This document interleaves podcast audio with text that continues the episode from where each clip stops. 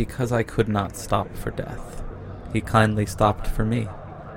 The carriage held but just ourselves and immortality.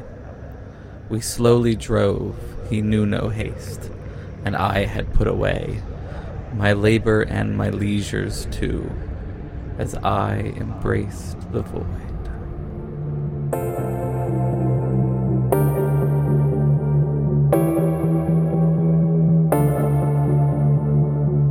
This void quite calming, actually. It's like this time the Xanax took me. Your sense of self is crumbling and it's taking the void down with it. It's like I'm in a black void, trying to reach the news story. This concept of morality is a very interesting human characteristic. What is real? How do you define real? If you're talking about what you can feel, what you can smell, what you can taste and see, Warning this podcast contains foul language, dark invocations, and treating women like they're people.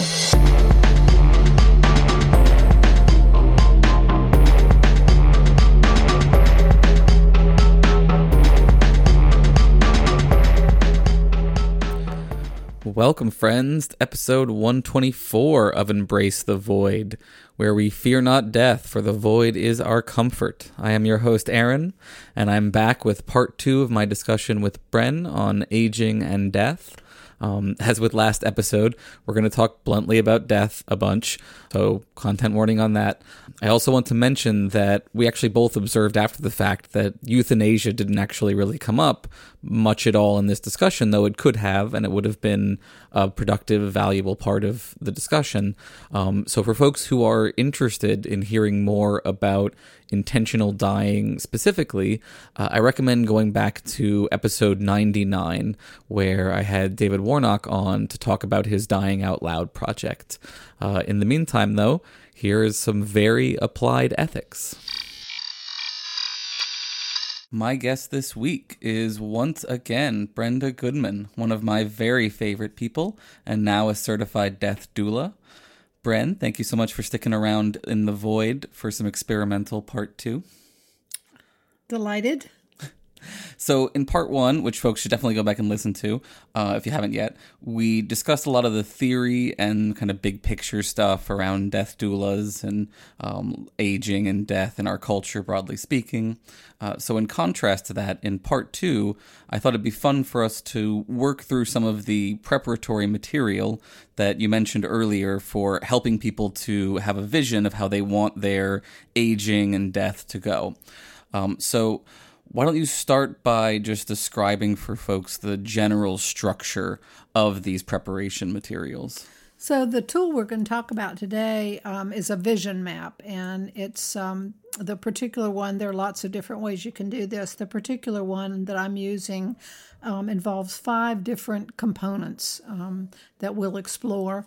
And what we'll do with these is develop a vision for each of those five areas and determine what we need to do to get there. And it kind of ends up being an action plan so that you can can accomplish the things that you saw in each of those areas.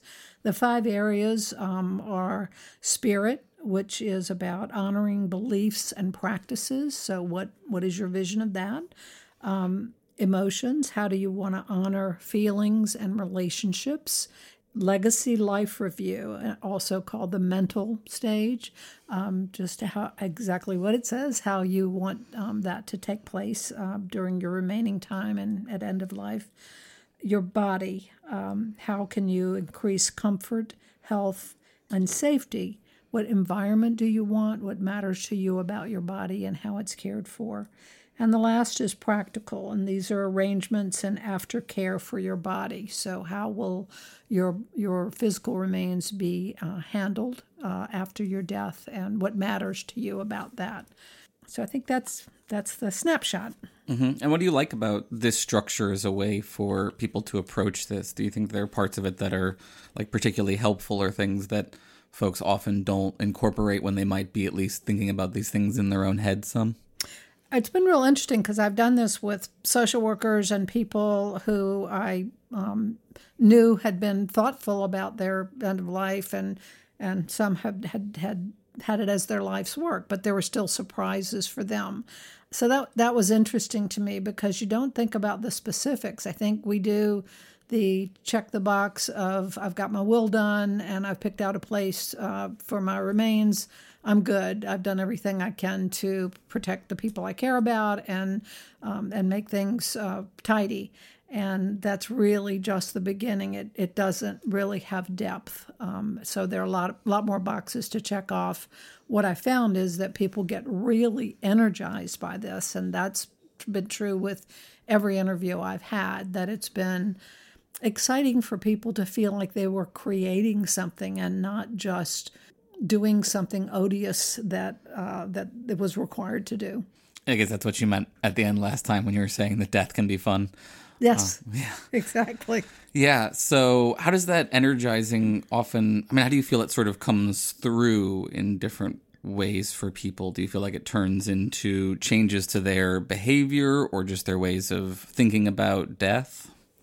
I definitely think it changes the way people think about death because it, um, instead of feeling like a victim of death, people tend to feel like the co creator or the creator of those terms and um, definitely feel much more empowered about how they can be involved and make that stage constructive.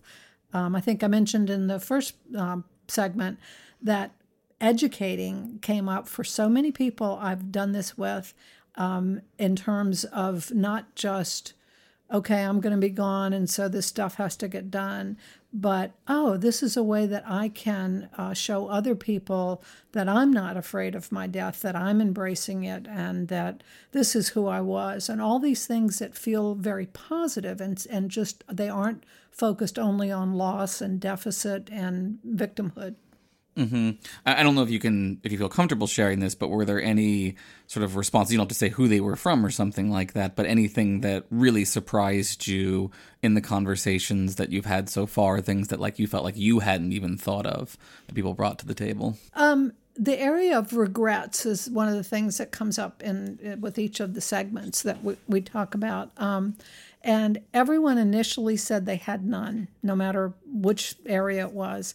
And then, as in the course of it, sometimes I'd be in another segment and they'd come back and say, you know, I was really thinking about uh, such and such because most of us most of us do try to handle our stuff, I think, as well as we can. And so our, our immediate thing is, I'm good. I've done everything. I, I'm not saying that you have to, and there's inevitably something, but um, people have been very intrigued to find out that there was something um, kind of stuck in their craw. May not have been huge, but it was something that, again, often made them feel like they had something to contribute with it and not just, I need this or this has to happen or I'm a bad person if I don't do this. But it felt positive, it felt constructive. Mm-hmm. That's great. So, in preparation for doing some of this live on, on on the show, we thought it first would be good to do one of them um, on our own. And so we went through the one that had to do with um, practical things having to do with um, end of life and post life, especially kinds of questions. And we thought it'd be good maybe to go back through and summarize what we had gotten out of that first discussion before we um, dive into another section. So, do you want to maybe summarize a little bit about what came out of um, what you felt like came out of that first um, uh, meeting? Yeah, so um, it was, uh, I guess, not, not too many surprises for me, but certainly clarity. I we've never had that conversation before or, or anything like it in terms of your wishes for your body and how you thought about that and what kind of things would come up. So I'm going to recap it in the way that I would report it out to you um, that will become part of the vision map. So I'll start with, with what the vision ended up being from your comments. Um, I will have a natural, environmentally positive burial with my physical remains contributing in the most utilitarian way, including, including body organ donation. The things I value will be honored in a re- celebration that is relaxed and easy with readings from the Tao, uh, Strangers in a Strange Land, and A Feast with a Big Hunk of Meat. The last part did not surprise me at all. None of them did. But um, and so from there, what we do is say, okay, if that's what you want, um, then where are you with that? Which of these things does someone else know about? What are what are in place, so forth, and you know, essentially, because it's not an area that that you've explored before, you d- you don't have the information to put this in place right now. So what we did, the framework for this is always, no matter if I'm talking to you when you're perfectly healthy and have no awareness of, of imminent end of life, and you're 30 years old, or whether you're 80 and you've just gotten a, a terminal diagnosis. Um, however, the the structure is this is your last three months. So we frame the actions for very concrete steps in the next three months. So what we said is, um, in middle of January, you would get information from me about green burial options and determine your preference, and that you would note it in what I'm calling a death wishes notebook, which I encourage people to have and put their but their legal documents and other things that will be helpful for anyone that's um, managing these arrangements. Um, then the second piece of that was setting up an appointment with a financial planner and attorney to complete your will, advance medical directive, and financial power of attorney. And I've included in the advanced medical directive um, to include a dementia screen scenario. Um, that there are new tools available that really ha- help you indicate your wishes in various scenarios, even cognitive ones, and those were not in place previously. It was more about just um, technology that you didn't want um, unnecessary technology uh, involved. And then from there, we went to um, researching best uses of the body after death to benefit science or living people. You weren't uh, familiar with that area um, when I talk about this, some, you know, I offer some information, but generally, if the person is in a situation where they can do their own research, then turning it over to them is generally a really positive thing to do. Uh, the second is to make arrangements for the body organ donation and get those in place. And the last is to select pat- passages from the readings that you wanted for this your celebration. Yeah, that's great. And I really enjoyed going through this stuff with you um, from a personal sort of phenomenological experience as we were going through it.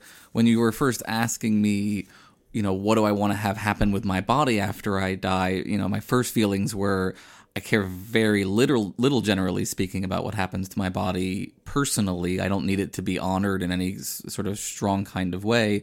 So my initial thoughts went towards, um, you know, I want it to be dealt with in the least harmful or impactful way possible in terms of not having a, a you know, a burial in a traditional cemetery or something like that, and maybe even not cremation, depending on what technology is available at that point for disposing of bodies in a environmentally um, respectful kind of way.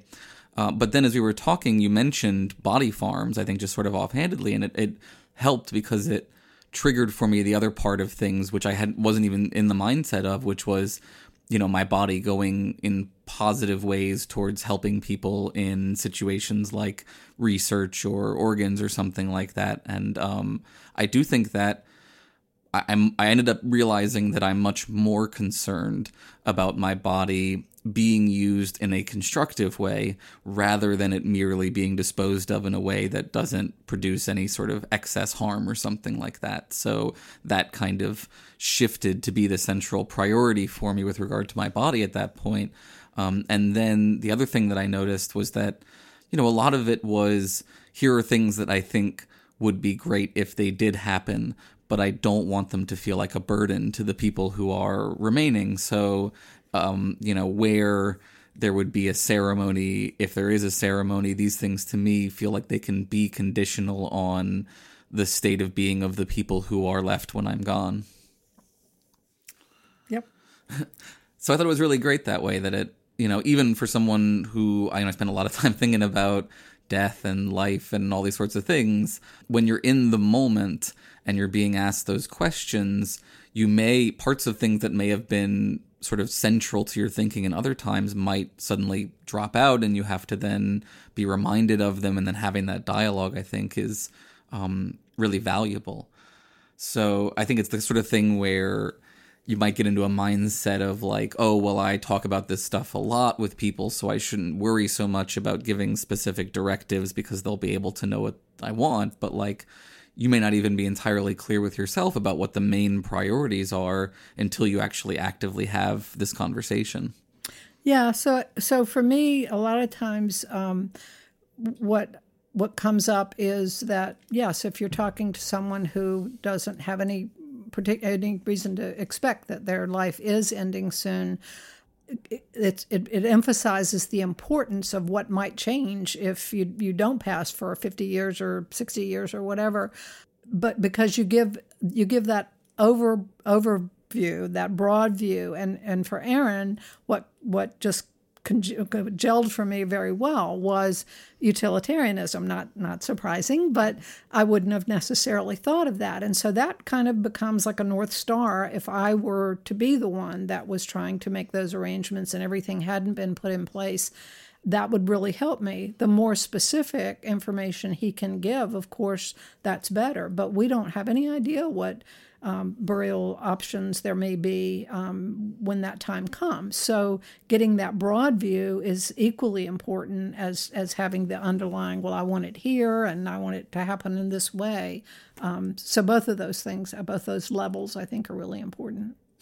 Yeah, I guess I really realized that you know, I think you should be a virtue theorist right up until the point that you die, at which point you should become a real strict utilitarian. little little takeaway from that. So great. So I think that hopefully gives folks a sense, and then yeah, like the value of putting together an action plan afterwards, I think, is really important. That um, you know there are specific things like I should go back and reread Stranger in a Strange Land for however many times this is, and you know look for like what are the the passages that are the most meaningful to me that I might want conveyed um, after I'm gone or something like that those are some of the things that happen that enrich people's lives right now. Mm-hmm. So while this is uh, a planning for death activity, um, I can't emphasize enough that it is so much about living. Uh, it really is, and it really influences the way people live um, going forward. Mm-hmm. So yeah, so let's switch gears a little bit here, and I'm gonna hand over uh, the reins to you in terms of asking questions, and I'm gonna do my best to try to answer the questions from this next section uh, as if you know no one was listening. Do you want to give folks a little description, sort of broadly, about what the section is, and then dive in? Yeah. So this piece is going to be about the um, the mental domain, which is about legacy and life review, life purpose. With all of these, they cross over a lot, and that's fine. Wherever the information pops up, you know, it'll it'll show up on your overall plan at the end, so it doesn't really matter. Um, I have to say, I've never done this um, live, and so normally there's a lot of white space, a lot of reflection. But there is a preliminary preparation where I've sent Aaron some uh, questions that were different than these, but very related. So they were more specific, just to stimulate his thinking. So he's had a little bit of time for that um, we're going to see how this works when you're doing this live and uh, aren't aren't just stopping and uh, and ruminating for a little bit. So here we go. Yes, and I mean we'll probably have uh, our trusty Brian um, editing out a little bit of the white space sometimes. So I think it's a good note to say, you know, when we're doing this stuff on podcasts, we you know, we we move things along in a way that isn't always 100% like the way that human beings naturally communicate because you are trying to make it interesting while also communicating. So I don't think there should be any pressure to feel like, you know, if you were to go through these questions um, yourselves, that you need to feel rushed to work through the answers um, in this kind of way. So definitely don't take that impression away. Okay. Mm-hmm.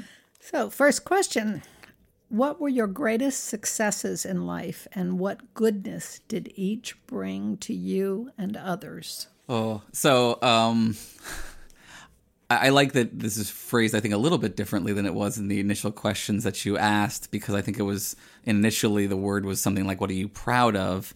Um, and I, I, I, I, I wrote in my notes that I have real difficulties with the idea of, of pride because of all of the, the free will, moral luck stuff that I'm obsessed with. Um, so I, I like it put more in terms of greatest successes because I do think I can talk about the things in my life um, that went well um, and the good that they brought. Um, I think there's been there's been shows in my life in my theater side of things that I thought, especially on the directing side, maybe I can talk about some of those in particular a little bit at some point here, but um, that I felt like were genuine successes. Um, I feel like uh, whenever I teach a semester and it, it doesn't crash and burn, that feels like a really substantial success to me. Um, getting the Hamilton and philosophy book put together and published felt like a pretty substantial um, success. Uh, keeping Lou alive during her cancer treatment, I think, was a big win. Um, yeah, I think that's probably a lot of. I mean, you know, getting my master's degree, hopefully, uh, eventually getting a PhD. But um, I think those are the main successes so far. So, for um, w- let's just dive down a little with these. Um, I think uh, the one for Lou is fairly self-explanatory in terms of who who benefits from it or what goodness it brought. Um, with the theater directing, how would you think about how that imp- impacted others in a positive way?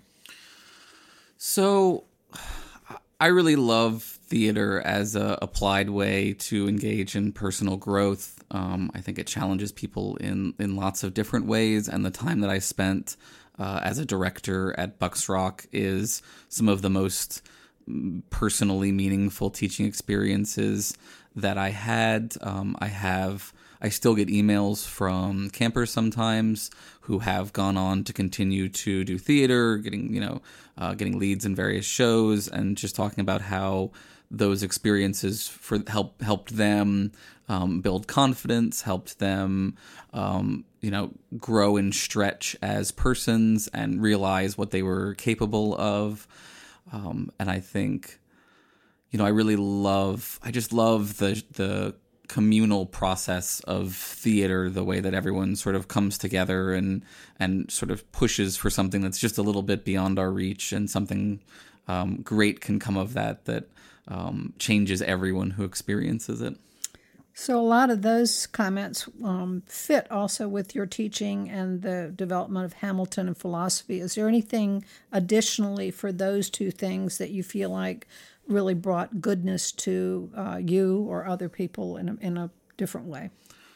Yeah, with the teaching stuff, especially because I, I get to focus on ethics, which I think is a real treat. I get to, I mean, maybe I'm deluding myself. I mean, I, I, I as you were at, as I was working through these preparatory questions, I had to constantly be sort of checking the fact that like I want to caveat all of this as saying I have no way to know if any of this is any actually meaningful or actually helping anybody, but this is how it feels from my side at least. So I can only do so much with that. But um, yeah, my sense is that when I get to teach ethics, especially, a lot of the people who come into that room have almost never, have not really thought about ethics in explicit terms. They are sort of aware of the concept, but they don't often think of it as a unified field or a unified issue. Um, and by the end of it, they're aware that it's in everything that they are doing all the time, that it matters a great deal. They care about it more and they can talk about it better. They have ways of actually engaging with their with the really really complicated ethical reality that we're all wrestling with and so i think that you know it doesn't make their lives necessarily any easier but maybe it helps a little bit in terms of um, how they how they can struggle through all the same things that the rest of us are tr- struggling through Did Hamilton any uh, any gravy there? Yeah, well, I mean, I have mixed feelings about that one because the publishers were a little bit weird on the on the back end in terms of compensating people for the work that had gone into it.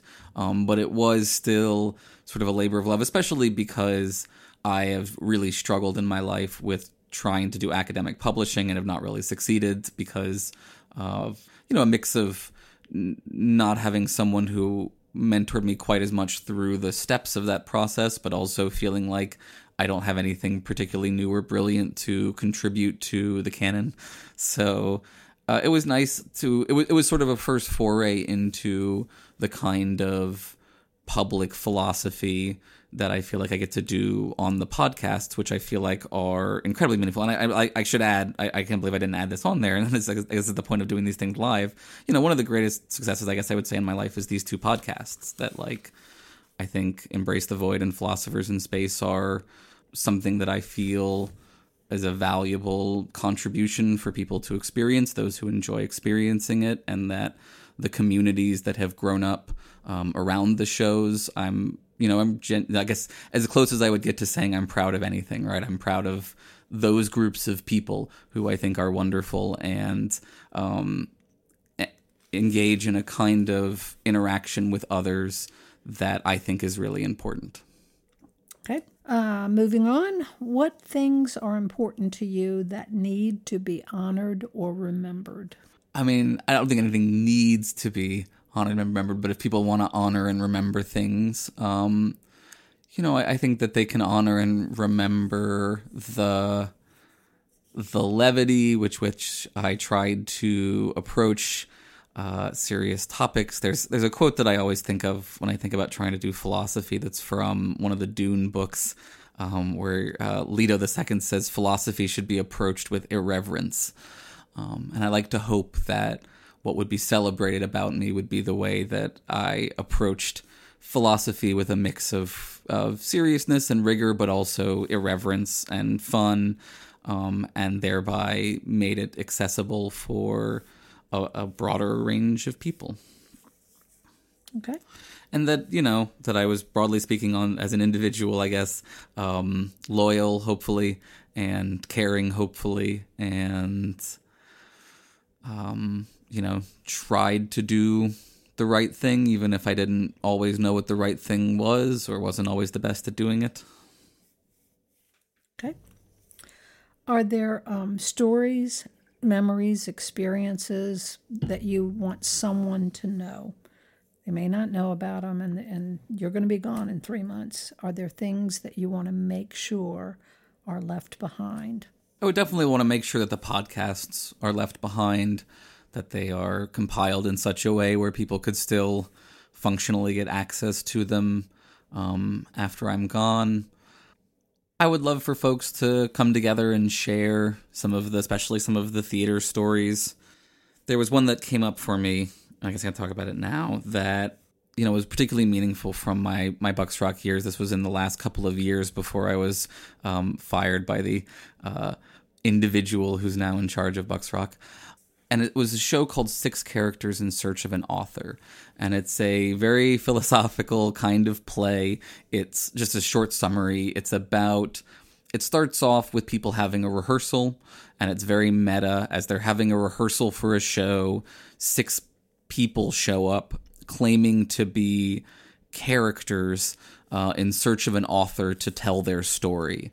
And they interact with the people and they're all uh, it sort of gets enmeshed into this big meta experience where uh, reality starts to bend in weird ways as these characters explain the horrible tragedy that they have to sort of continually relive as these um, unrequited uh, characters um, and it, it starts to build into the real world. And it was a really challenging piece. It was one that I had seen when I was a camper at Bucks Rock many, many years ago, and had always loved the show. Um, and and finally felt sort of confident to try to do it as a director.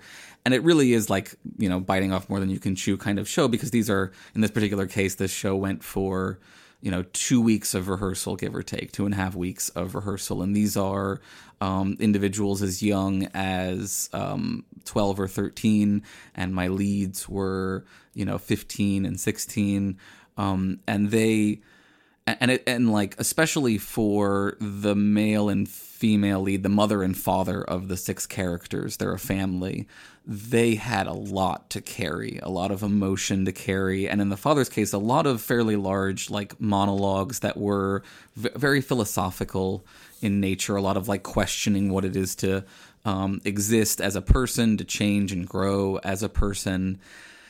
And i just remember vividly spending you know spending a lot of time with him working through those lines and making sure that he really understood them that he wasn't just mouthing the words that like he got the sort of existential you know horror and, and trauma behind these kinds of questions. And he really he worked and worked and they all they all worked and worked. And then sort of the night of the show we do two shows back to back.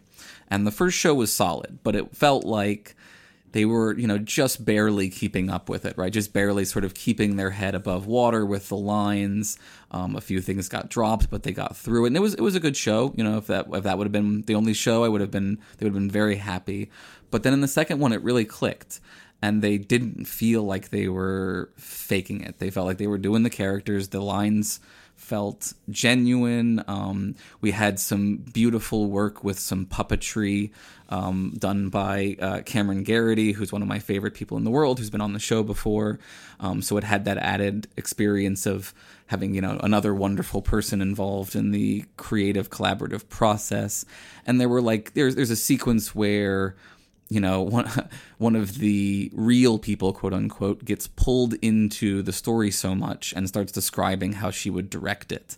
And she calls for a blackout in a really dramatic kind of way. And all the lights in the theater go out. And it had all been building so beautifully that when that happened you could just feel like the ripple of uh, response throughout the audience that like everyone was caught up in this sudden change. And then when they you know come back in and it comes back in in this very stark tableau of the the family has taken up a different position and it's very dramatically designed. And and just like you could feel it. And then at the end there was there was just so much excitement so much energy around um, the performance. I had uh, you know house counselors coming up and telling me uh, the next day that like put to bed where everyone tries to get everyone to go to sleep after the show was like pandemonium just because it had really struck a chord with um, everyone. And so you know, I guess stories like that for me are ones that I would love for people to happily uh, retell as they're remembering because they to me are really, you know, meaningful moments of connection between lots of people that change all of them, hopefully for the better. Do you have any concerns you would like to make peace with? Hmm. I don't honestly know that I do. I like I feel like I'm just generally speaking in a place where every day that I continue to be alive, there's a lot of things that I want to do and enjoy doing and derive meaning and value from doing. But at the point in which I'm hit by a meteor and that's the end, I, don't feel like there's going to be unresolved things that I'll be upset that I didn't do or sort of unresolved. I mean, maybe maybe it's because I'm at this point with the philosophy stuff where I just think the fundamental fabric of reality is unresolved questions. And so I don't have an expectation that a lot of these things can or should or will get resolved. That um, it's more about, you know, just continuing to find ways to try to f- work through and then be at peace with the inconsistencies. So, um, this is pulling together some of what you've said so mm-hmm. far. What are your thoughts about your life's meaning and purpose? Yeah, that's hard because you know when I when I teach this stuff, when I teach projects of worth um, and the virtue theory and um, you know existentialism, the ability to to assert your own purpose um, in the world, you know I'm sympathetic to all of those kinds of views. I don't have any certainty that any of it is necessarily actually objectively meaningful or valuable as a moral realist. I, I, I think that it should be viewed as, or I think that it is meaningful and valuable. But I'm also, you know, a skeptic who doubts and wonders. So, but I guess the, if you know if I'm going to say the things that um, I think make life meaningful and valuable, it's the helping others, the contributing in ways that and, and here's a weird dichotomy that I that I realized as I was thinking about this. You know, I, I think I'm not actually a hedonist in the sense that you know the hedonists I think really think pleasurable experiences are what make life valuable, and I'm when I think about what makes my life meaningful. I don't think the pleasurable experiences do it. I think the pleasurable experiences make my life fun. They make my life very enjoyable. And I think creating pleasurable experiences for other people, weirdly enough, feels meaningful to me. But I, I guess I don't assign, like, when I'm going to, you know, count up how many meaningful points I got in my life, the stuff that seems meaningful to me is the being a caregiver, is the um, engaging with others in ways that produce growth and, and like i'll be honest like, like even like i would say producing growth within myself is more meaningful to me than producing pleasure and happiness in the sort of uh, hedonistic kind of sense within myself. So yeah i think it it sort of separated those things out for me a little bit more as i was thinking about this if that makes some sense. Good? Yeah. Yeah so um, so it seems like kind of to, to capsule that part, it's really about that that your thinking now is it's what you have given that brings your life meaning, that the ability to um, be part of another person's growth or another person's happiness or um, whatever those categories, but uh, both positive including probative things that may in the moment not feel so great to someone if you're if you're uh, really nailing them down but um, that that for you that purpose is is giving out. It's what goes out. But, yes it does come back in and that feels good but your purpose is what's giving out to make other people's lives better. Yeah and of course i have to caveat that again just like this feels so uh, uncomfortable in the same way that like trying to write about myself for applying for graduate schools or something like that feels uncomfortable where you know I, I always want to say and i don't know that i'm actually helping anyone or being particularly successful at any of these sorts of things but if these are the things that um these are the sorts of things that i would hope i am successful at if i'm going to have brought any meaning or value into the world it seems like so this is the point where I would um, would pull together all the things he said, and um, and that you know would can take a little bit of time. I'm just going to take a kind of a shot at an overview, the way this would work, because some of the things that came up in here also came up in the prior discussion that we had on on after afterlife care and um, and preferences. And um, so I think the two of those we would work together and, um, as an example, maybe show uh, more concretely how these things that we've uncovered here would be um, identified. Let me give a shot at um, just doing a recap. Mm-hmm. So I will honor my contributions as a philosopher, a teacher, a husband, a caregiver by uh, many things, including archiving podcasts, capturing theater and teaching stories that have had a positive impact. So you can see that that's not. It, it's a to me, it's a, a very strong core. It you, you know exactly what you're dealing with here, and the ways that we might flesh this out would be. Okay, when you put that together, so we're talking about legacy. Is there anything you would want to operationalize? Do you want to create something um, that goes with these. That might be a writing. If you're a if you're a painter, it might be a painting. If you, you know, there are lots and lots of ways that you could then take this information and um, attach it to other parts of your life, to things that um, that you do to create. Usually is is kind of where that comes from.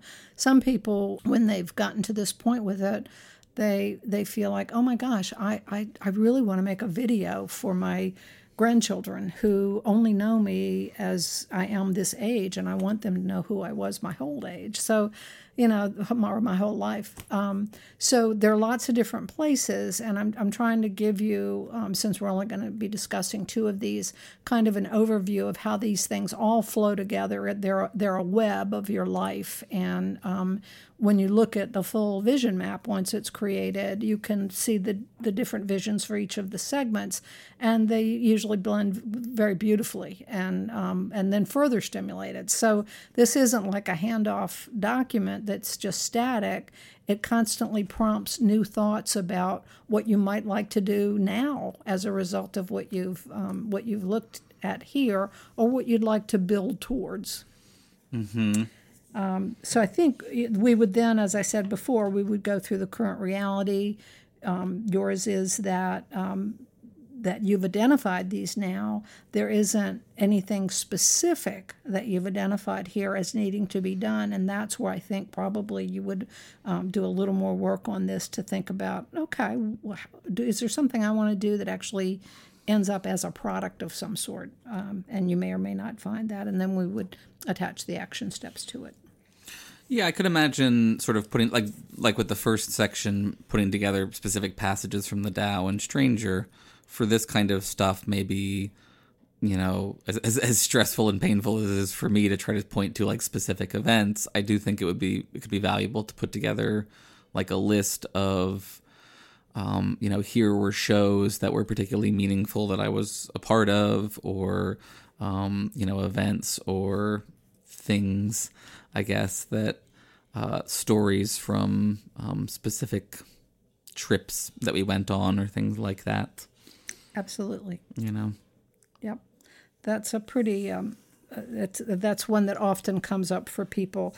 I, I've, I'll just give a couple of examples that I've found interesting. One person said that um, that she had uh, moved a lot in her life, and that it always felt like, oh my gosh, we've you know now we got to move. I just made friends and whatever but that her parents always reoriented that and said, well, this is where we are now. We don't know how long we're going to be here, but we're going to make the most out of it. And so she ended up making a document that was I, I grow where I'm planted. And um, she was felt, really good about passing that along to her daughter, both to tell her more about her life explicitly. You know, this is where I went to graduate school, because even though someone knows those things about you, they may not know why they had meaning for you. So they it it gets um, gelled down to um, yes, my mom went to Columbia or whatever, but they don't have the meaning attached to them. So a lot of people do end up creating different documents, um, and and they're so valuable. Um, also, when you do get to end of life you have things that you can share with people. So it's that document also becomes something that's really valuable for you to have and reflect on. And they make conversations at end of life much more valuable and interesting and funny and exciting um, because you're actually talking. You're not talking about your physical symptoms or oh my gosh i've got you know a month left or you're not focused on the loss you're focused on you know good things and you're focused on still creating because at that point you're you're educating someone you're having a conversation with someone and um, that's very enlivening mm-hmm. Yeah that's great uh, so is there anything from this particular set of the material that we want to talk about before we, we wrap up a little bit no, I mean I think that really the work would would be just for you to chart out the action steps of when you wanted to do that mm-hmm. and um, and how how you wanted to approach that. Um, one person that I know uh, that I use this with um, did wanted to look back at the things in their life, the events and points in their life that they had assumed they made wrong decisions about and that had, had troubled them.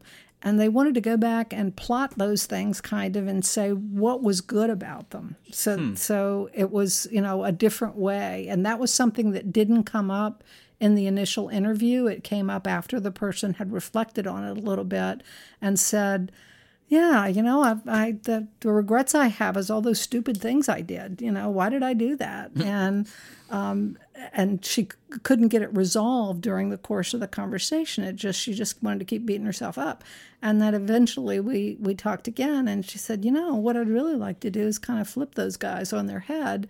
And again, she felt that to be a, a teaching thing that she could bring to particularly younger people in her life um, at end of life or or before mm-hmm. that. But um, it was an opportunity to take things that had caused her difficulty in her life and make them into positive things.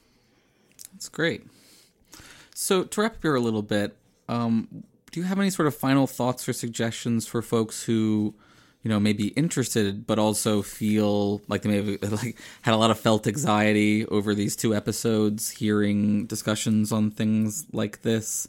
Um, do you feel like there are ways that you've found are helpful for people to sort of take the is it just like taking the first step is a little difficult but once people get going they tend to get in the rhythm? Do you feel like do you feel like certain parts of this map are maybe easier for people to start their path and then they can maybe can work their way towards the things that might be a little bit more confronting I, I don't it, it's hard to capture it because each interview i've done has been um, very different in terms of how it's played out. As, as I was saying, sometimes people will loop back to me um, again and again, and that you know that's fine.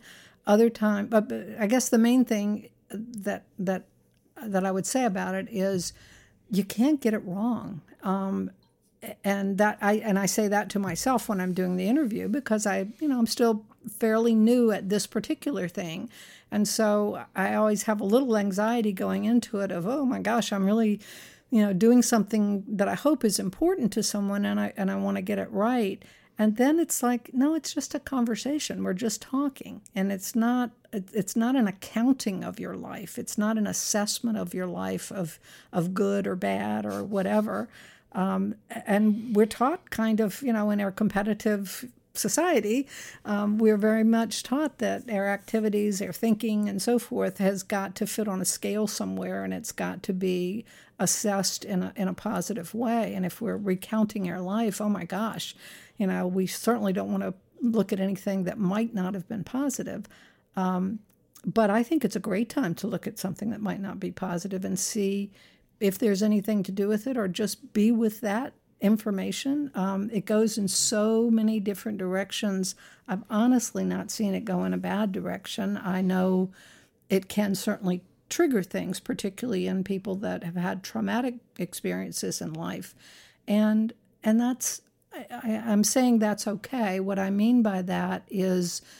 I feel grounded in knowing how to help someone find resources if if that type of thing were to happen and just you know just be calm with it. I don't that, that's not been my experience um, but i know other colleagues who who have had that experience and spent three or four hours having these discussions but that's not that's not usual. Great. Well i think we're just about at the end of things um, here. Do you have any um, final thoughts you want to share? Any about, about death more broadly speaking perhaps I, I really think it's about um, what what I feel most passionate about, and the reason that I use I make myself use death doula instead of end of life doula, which is more comfortable for me to use end of life, because I'm really working to make sure that I'm getting my craziness that has been given to me about uh, fear of death and and keeping it in the closet out of the way too. So I would I would just challenge you, I think, to um, to think about when you find yourself moving away from from using the word or from being in a situation where that's going to be discussed or where you're going to have to deal with it in some way to really be conscious. The the way I think about my work is it is conscious dying for conscious living. And it, it it's circular in, in in such a wonderful way that way. It's circular because conscious living also be- becomes a, about the person who is on this journey. And and it's also about all the people that you touch because the more you're comfortable with using the term death with talking about your own death with not being fearful and expressing that you have no idea where those seeds go when when you're doing that. And I find that it certainly lightens me and, and as well as the people that I work with on this. So um, even talking with Aaron when we were, were thinking about doing this, and I thought, well, that's weird. You know, that's not something we've talked about a lot of stuff, but that's not one of them. And, you know, talking about his death is not something I'm really that excited about on, on one level. And on the other, I'm really happy that we're having this conversation.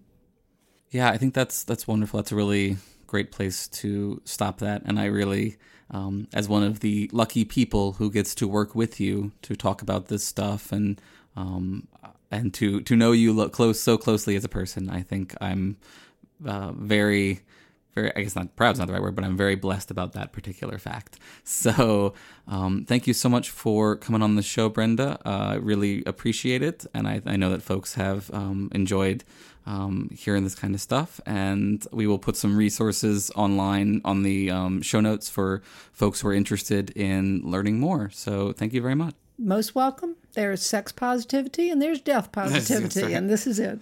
I think we might skip the episode on sex positivity in this particular context, but I think this was good. This was good. All right. Thank you all very much. I want to give an extra special start to a new Voidy year thanks to all our listeners and patrons out there. I feel so lucky every day that I get to do this passion project and share it with y'all, and your support makes it all possible. Uh, we've got several new patrons this month who I wanted to give a shout out to. So thanks to Trilobite Tark, thanks to Jonathan Yance Jones, thanks to Joel Nield and thanks to Jason Lee Baez, who's going to hopefully be a guest on the show in the near future. Um, thank you all so much for joining. And um, as always, I want to give very special thanks to our $20 tier patrons Jude Law. Jude Law's Canadian accent in Existence makes my pussy throb. Good morning, Camp Quest. Give me those sweet, sweet utils and Jesse Rabinowitz and Brenda Goodman. And of course, as always, extra top of the tier thanks to our uh, longest, most long term, biggest supporter, Dave Maslich. I really genuinely do appreciate all y'all. Thank you so, so much. Um, if you'd like to support the show, please leave us a five star rating or review on a podcast app near you. Uh, follow us on Twitter at ETVPod. Um, and if you do notice yourself looking forward to these episodes each week, consider supporting us financially at patreon.com slash embrace the void. It's just $4 a month and you get our bonus book club content. Um, and most importantly, remember, you are the void and the void is you.